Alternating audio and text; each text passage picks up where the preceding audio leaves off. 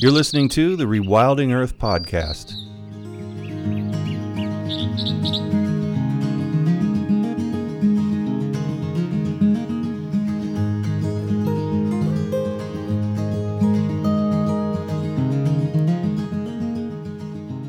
Reed Noss has put in over 30 years of work in developing the ideas of conservation biology and has become an important figure in conservation planning and management, as well as his work promoting naturalist education.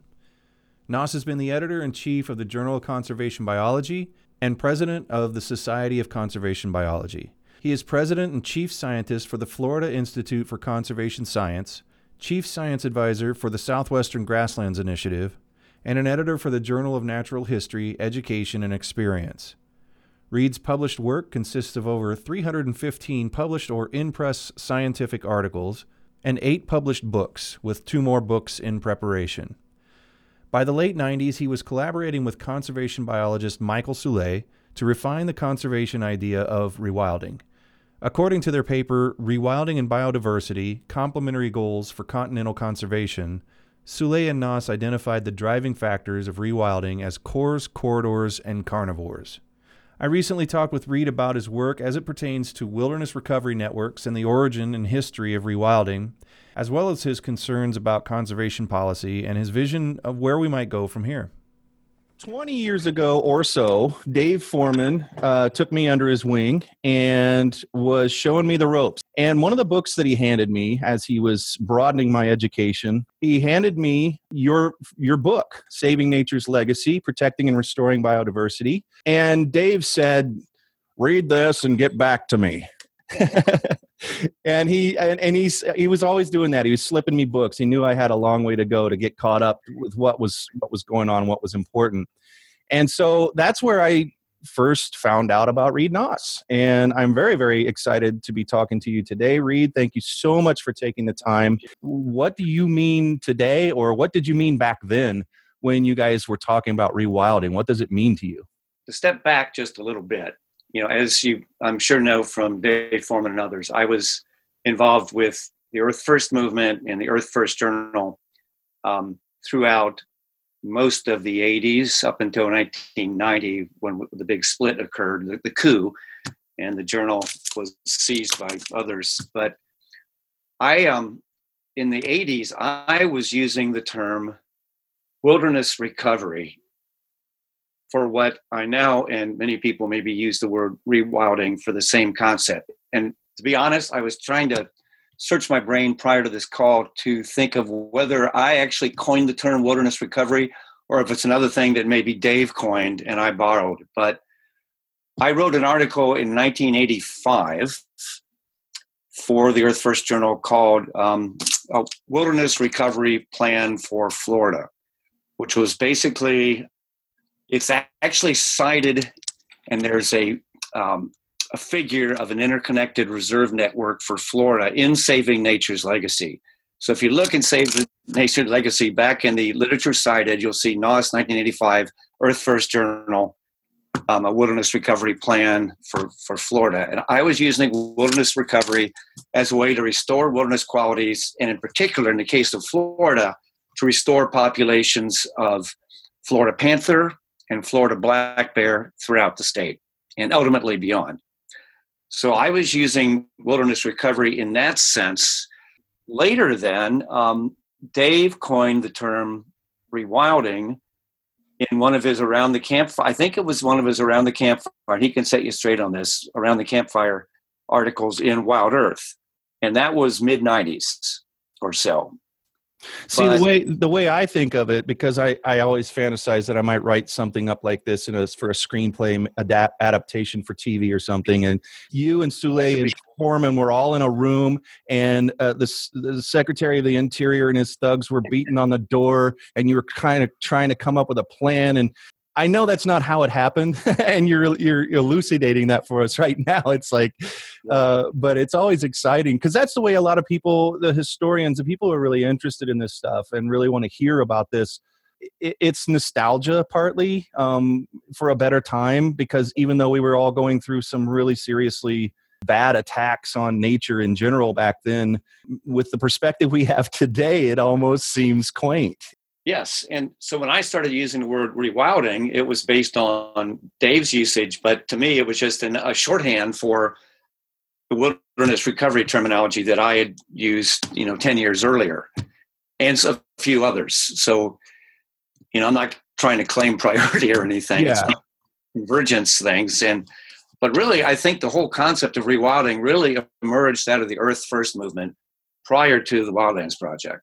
And then that was incorporated into the Wildlands Project and then got this new name of, of rewilding has your idea of rewilding changed over the years? Like, what would your definition be? How would it be different than when you were talking about wilderness recovery and your very first plan in Florida for the black bear and puma? Well, that's a good question. At the time that I had my wilderness recovery plan for Florida, when I construed that, it was primarily based on large carnivores, bear and panther. But a secondary theme was restoration of natural disturbance regimes, especially fire, which is extremely important in many ecosystems, of course, across North America and the world. But frequent fire is more important in Florida and the lower coastal plain of North America than virtually anywhere in the world. And over the years, my appreciation of that has increased. And in fact, just a few months ago, I had my most recent book come out, which is Fire Ecology of Florida and the Southeastern Coastal Plain. And so, even though um, Michael Soule and I emphasized, you know, the, the three C's, cores, connectivity, and carnivores, uh, in our 1998 article, um, even at that time, I was actually trying to persuade Michael to put more in there about natural disturbance regimes. It is mentioned, as I recall, but as I define rewilding now, it's restoration of complete food webs and natural disturbance regimes. To me, it's it's not just about carnivores. It's about complete food webs with all the major missing pieces restored, as well as the processes with em- emphasis on natural disturbances, which have been horribly compromised through fragmentation and through direct fire suppression and many other and agency man, land management and so on. Right uh, the the conversation going on uh, in the states right now and and every year and it seems to be getting more intense it, and the fires are starting earlier people have a general idea of fires fire bad you know like uh, frankenstein bad.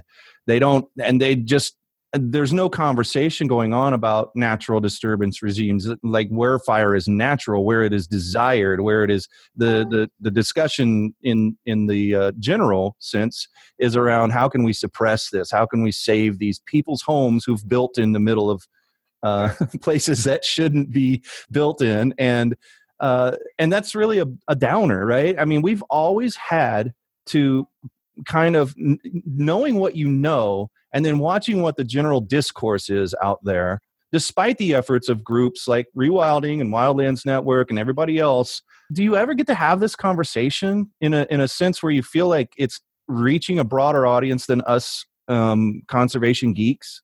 Not very often. I mean it's really been a mission of mine. I, mean, I think definitely the students in my classes i think gain some understanding of the importance of all this but otherwise speaking to the general public i i feel i usually don't get too far. I mean i do give talks to like local native plant society chapters and local audubon chapters. And so i hammer on those themes there but i'm really not sure how many people really get it. Yeah. there's some heads nodding which make me think a few do but generally outside of you know diehard conservationists and um, ecologist, scientific ecologist, um, there's not a whole lot of people that appreciate either natural disturbances or large carnivores and their importance in ecosystems.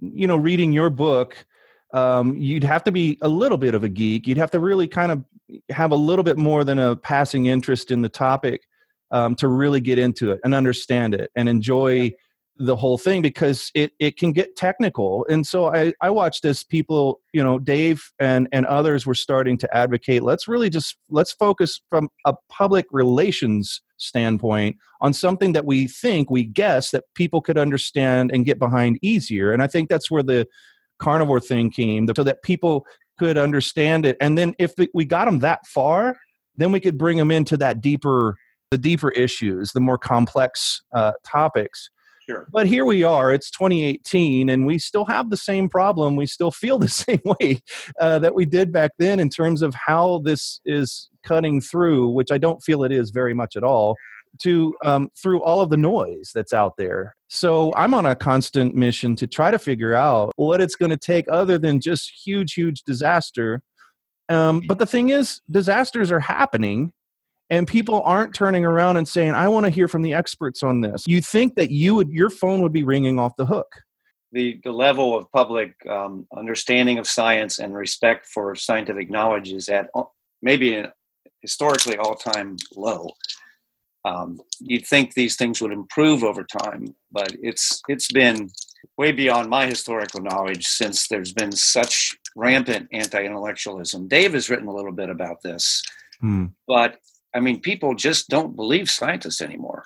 They think you know that we're just making this shit up to in order to get grants and be on the public dole. I mean, that's I see people saying that, and this is um you, you know it's not just the hardcore Trumpers. It's it's virtually the entire Republican Party and a, and a good part of the Democratic Party. It's just I don't get it. I don't know how this happened because as recently as the late '90s, I remember a poll because I cited in in my 1997 book showing that the public had more respect for scientists than any other demographic group that they ask about. So more respect for scientists than they had for politicians, for the press, et cetera, et cetera. Scientists were right up there at the top. And I don't think that's true anymore. And I think that's what the big impetus was for for starting uh, something up and really investigating what everybody thinks now, what everybody feels might be the next best step to take in order to, or set of steps or a plan to to move forward. We already know a lot about what doesn't work because a lot hasn't worked, and we have the data on that. and so something else needs to happen, and I'm hopeful still. And that's really the message of rewilding now is that there's there's you know despite all of this, even despite all of this, we can't. Our message is basically we can't just sit down and and uh, you know fold our cards. We have to keep pushing. So that's what this is about. But Yeah, that's one thing I really like about the um, the fact that rewilding has, despite the fact that it's used in many different ways, uh, at least it remains an optimistic message, and it's something that now quite a few people have heard about. from your perspective in Florida, principally the East Coast, what kinds of things have you seen that you're really proud of, that you've been a part of, that you've helped to uh, bring along, that um, would be considered rewilding, rewilding or uh, wilderness recovery successes? Well, there were successes at least for a while. Um, the um, that 1985 paper I mentioned, the Wilderness Recovery Plan for Florida, included a map that was hand drawn. I later had an artist redo it that showed a interconnected network of protected lands and corridors and buffer zones across the state. And that then became um, a major theme of the Florida Earth First group that I more or less led, along with several others. And we had a pretty good following, several hundred people. We put out a monthly newsletter. Um, we were really pretty active. We had meetings, you know, in my front yard on a regular basis. So it was pretty cool. That was in the 80s. Um, and we developed then, I, I was working with help of a couple colleagues on this big wall size map with mylar overlays to make a more detailed proposal for a connected network of conservation areas in Florida. And we had a, a conference. I didn't organize it, but it was organized by a, another group that was around at the time called the um, Environmental Information Center, which no longer exists. But anyway, we had a corridors conference, and we even had we had our then the map that I was just talking about, the big wall-sized map with the mylar overlays overlays hanging from the podium. And there were hundreds of people at this conference. We had a a guy running for governor who gave a talk and endorsed this proposal. Hmm. Things were really exciting, and the, the map then showed up um, on the front page of many of the newspapers uh, statewide. And my advisor, I was a grad student at the time, my advisor, who was one of my inspirations for a lot of this, Larry Harris, um, he was like pissed at me because he goes, now we're going to have all this backlash. You know, you're going to scare people. Mm-hmm. And the thing is, there was very little backlash. We got a little bit from the Farm Bureau, who claimed that these corridors would spread disease from wildlife to livestock, which was complete bullshit. Said, look, we're not creating new corridors. We're just trying to maintain, protect what's already there, or restore those that have been relatively recently lost. So that actually worked. That retort worked pretty well, and within just a couple years. And actually, I have this in Saving Nature's Legacy. I have a map that was produced by a workshop of the Nature Conservancy, Florida Audubon, both very mainstream conservative organizations, working with state agencies to basically update my old map. And that was used as the basis for a land acquisition program called Preservation 2000, P2000 for short, which um, was a or three billion dollar program over 10 years, so 300 million dollars per year for land acquisition, and this was supplemented by various county bond measures. So altogether, it was up to around half um, um, a billion dollars a year, 500 million dollars a year for land acquisition in Florida to complete this network. So I was extremely optimistic, as were most conservationists in the state who had worked on this, and that after the first 10 year program, a new um, $3 billion program was established. And all this died just about seven years ago when our latest governor came into office, Rick Scott, who's now running for Senate. He somehow he got reelected, the son of a bitch. But um, he's now he so he basically killed the program legislature really wasn't ever very much in favor of it, but the governors um, of both parties, these were mostly Republican governors, as well as some preceding Democrat governors who endorsed this. So it was a bipartisan thing, which is a real surprising that anything could be bipartisan these days. But yeah.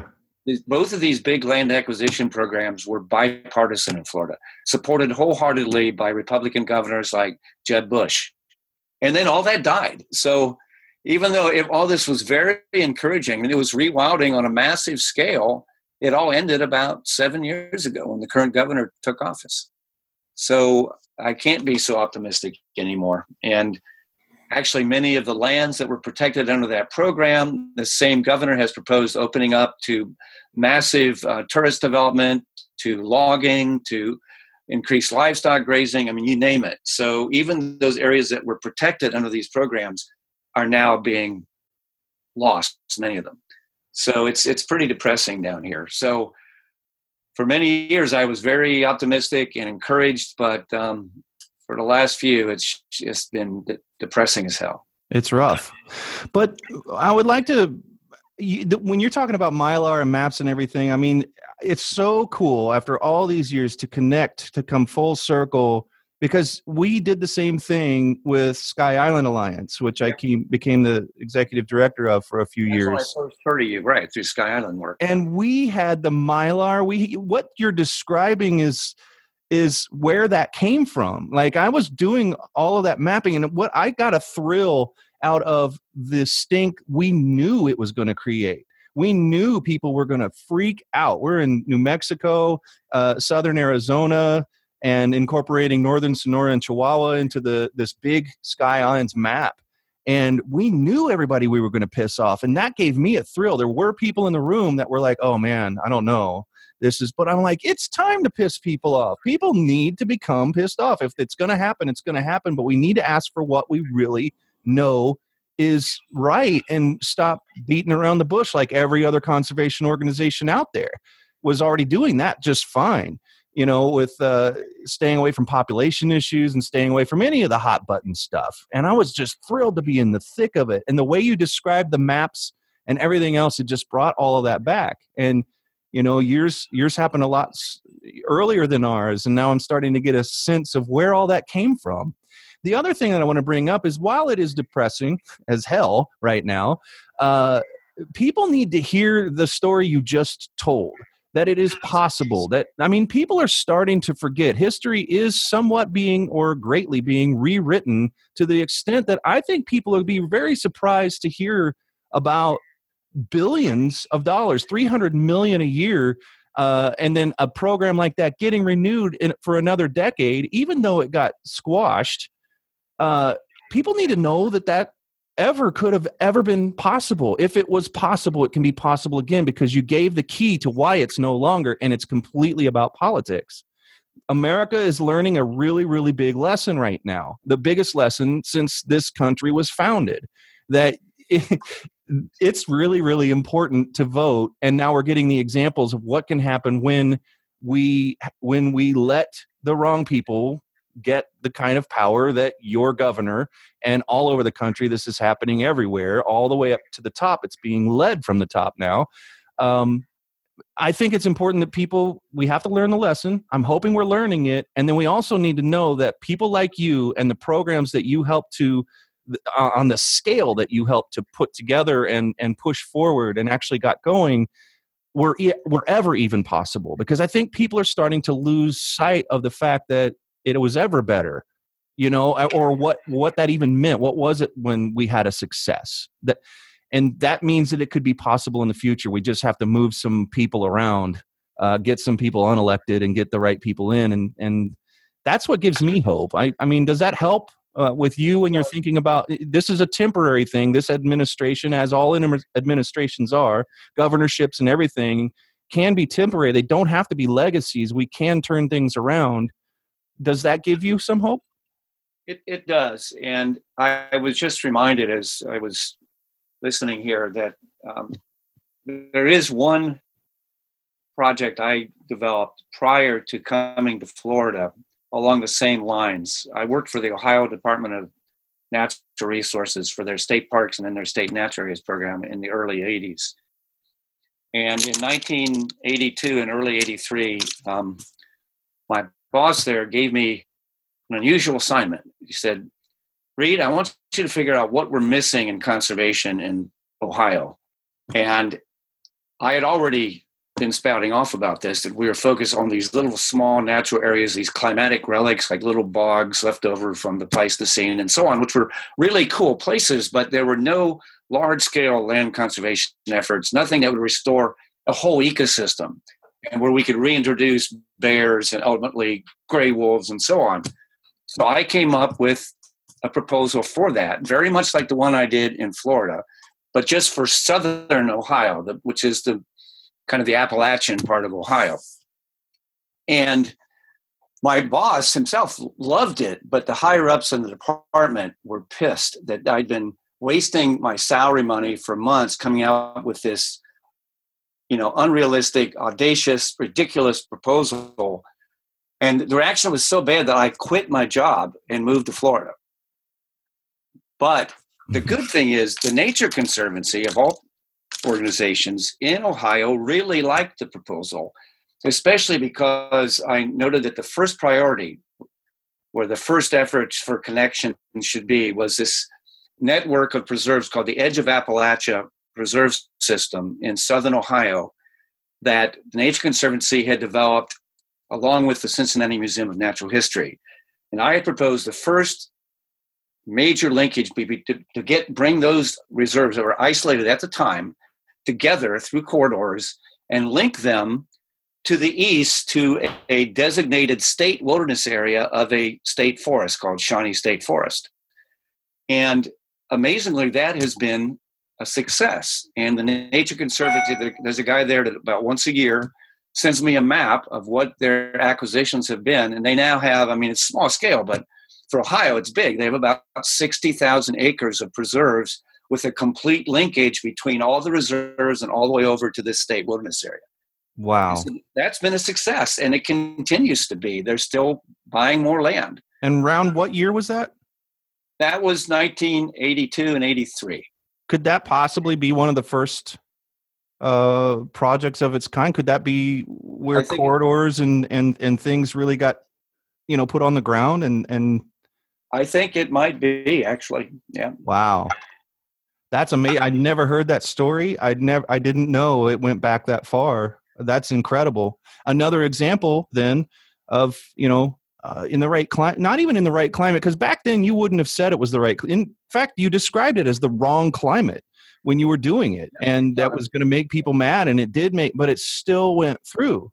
So I really, I think that is a the, the message of hope in all of this is that it, it doesn't have to be, you know, absolutely perfect in in terms of a political environment or um, the stakeholders don't have to all be completely unanimously in agreement for things like this. They never will. They never have been anyway. But for things like this to happen, and I love that. I tried to get, especially when I was getting hammered by my bosses before I quit. I was trying to get support for this from the Sierra Club, from Friends of the Earth, from the Audubon chapter in Ohio, and other environmental groups. They wanted nothing to do with it. They thought it was totally unrealistic, and they I couldn't get any support.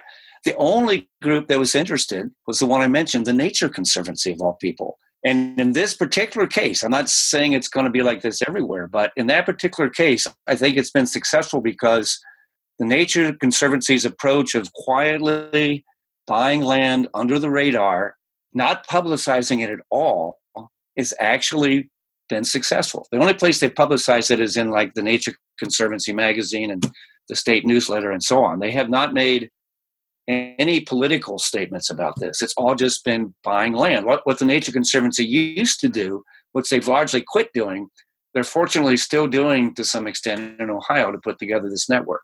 Yeah, and so locally or regionally, a legacy can continue on that might not match what national is doing policy wise in a group like Nature Conservancy. And that's really good news too. That whether it's real on purpose autonomy or just people are doing something on the ground the way they see it ought to be. And the people on the ground are the ones they know this the areas, they know what's important more than uh, you know people on the national board of of uh, organizations as big as the Nature Conservancy. That's really good news too. That it, somebody there is really keeping that legacy alive.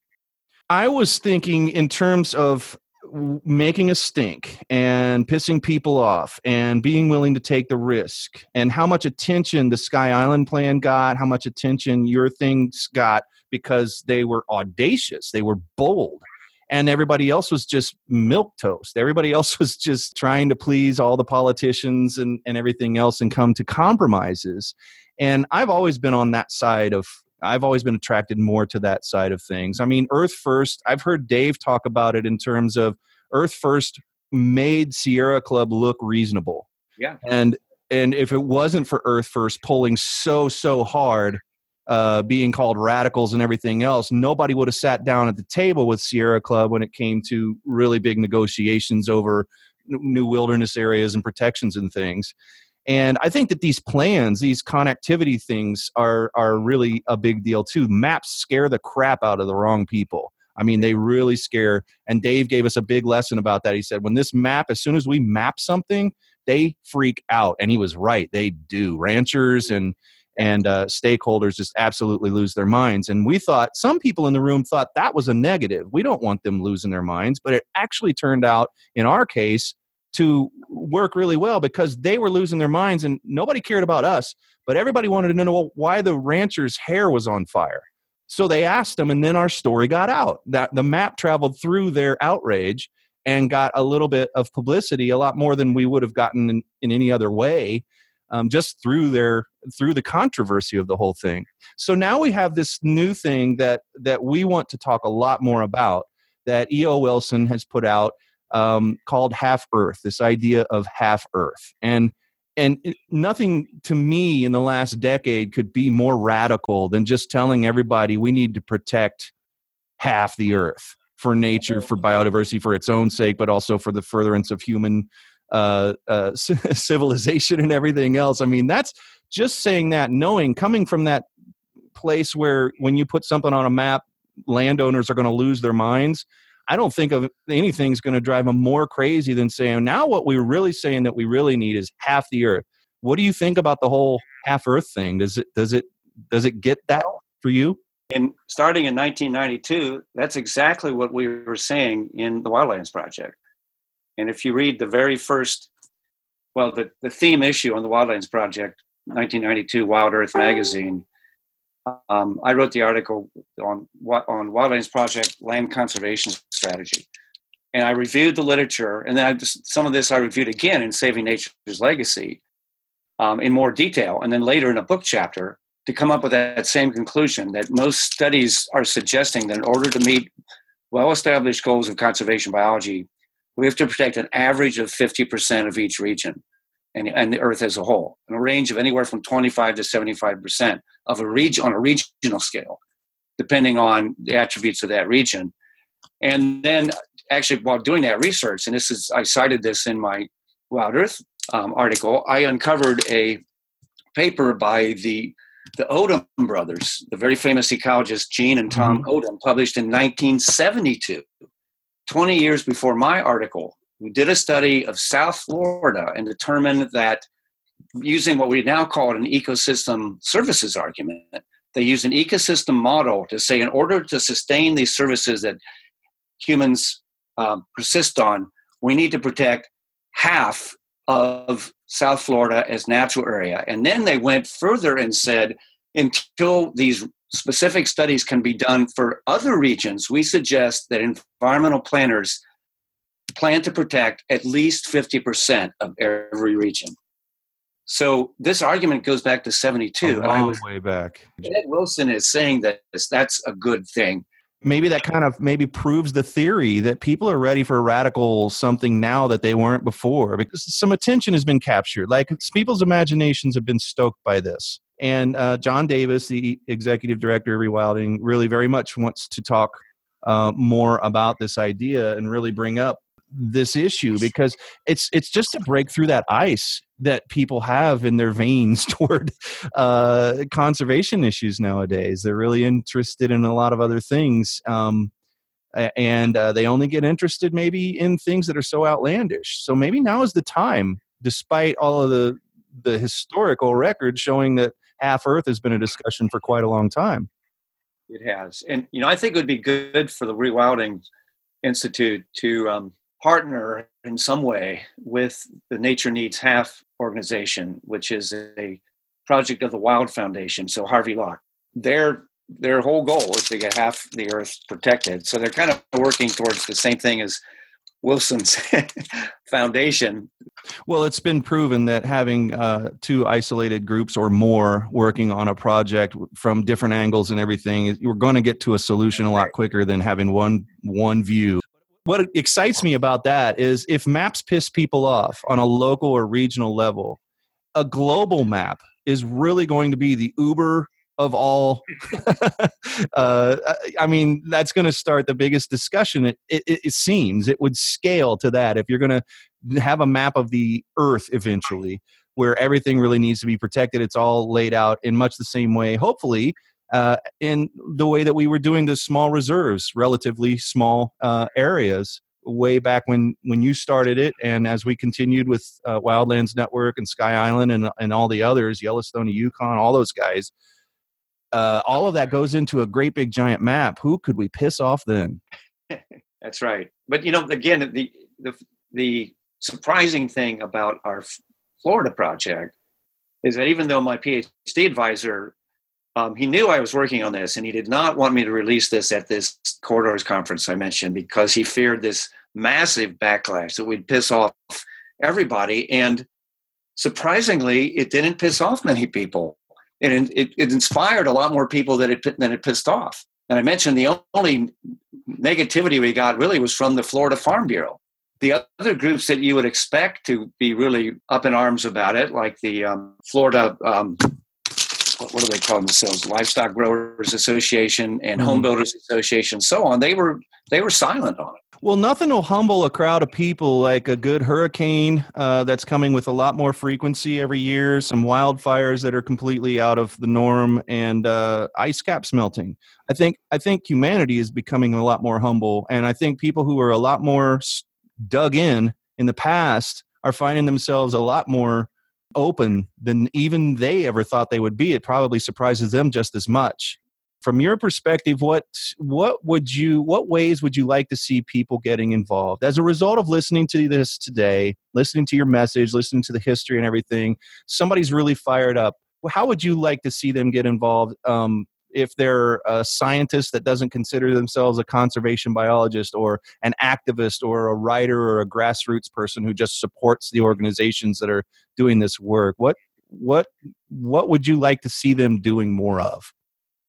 But one fundamental principle i think is that everybody has a role to play but those will collectively be many different roles.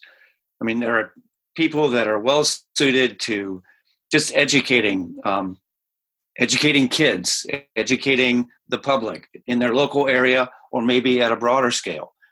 There's other people who can contribute the most to conservation by being activists you know supporting direct action and other um, means. There's others who provide inspiration through their writings and their speeches people like dave foreman. And then there's others like the path i chose who can and it's the reason that I went on to pursue graduate degrees in ecology is that I figured this is a way that I could get the knowledge and I must admit the credibility to be taken seriously enough that I could help influence conservation decisions. But everybody has a different role. And I think everybody needs to find, if they're interested in conservation, if they have those values, which I think still a lot of people do, uh, even though I think there's a lot of cognitive dissonance out there, I'm amazed. I see people that have conservation oriented bumper sticker right next to a Trump bumper sticker. what does that mean? You know, it's insane. They're insane, right? But, or else just dumb as hell. But the point is, there are a lot of people that do have some interest in conservation, and they just need to find out with their talents and their skills where they can best contribute and how they can best contribute. Reed, thank you so so much for uh, being on one of the one of the very first uh, rewilding podcasts on this very important topic. Um, and I really, really want to talk to you again in the future. I know that our listeners will too. Thanks so much for taking the time. Thanks for listening to the Rewilding Earth podcast. Be sure to visit rewilding.org to subscribe so you don't miss past and future episodes. And while you're there, please consider supporting Rewilding by making a donation or subscribing to the Rewilding Earth newsletter.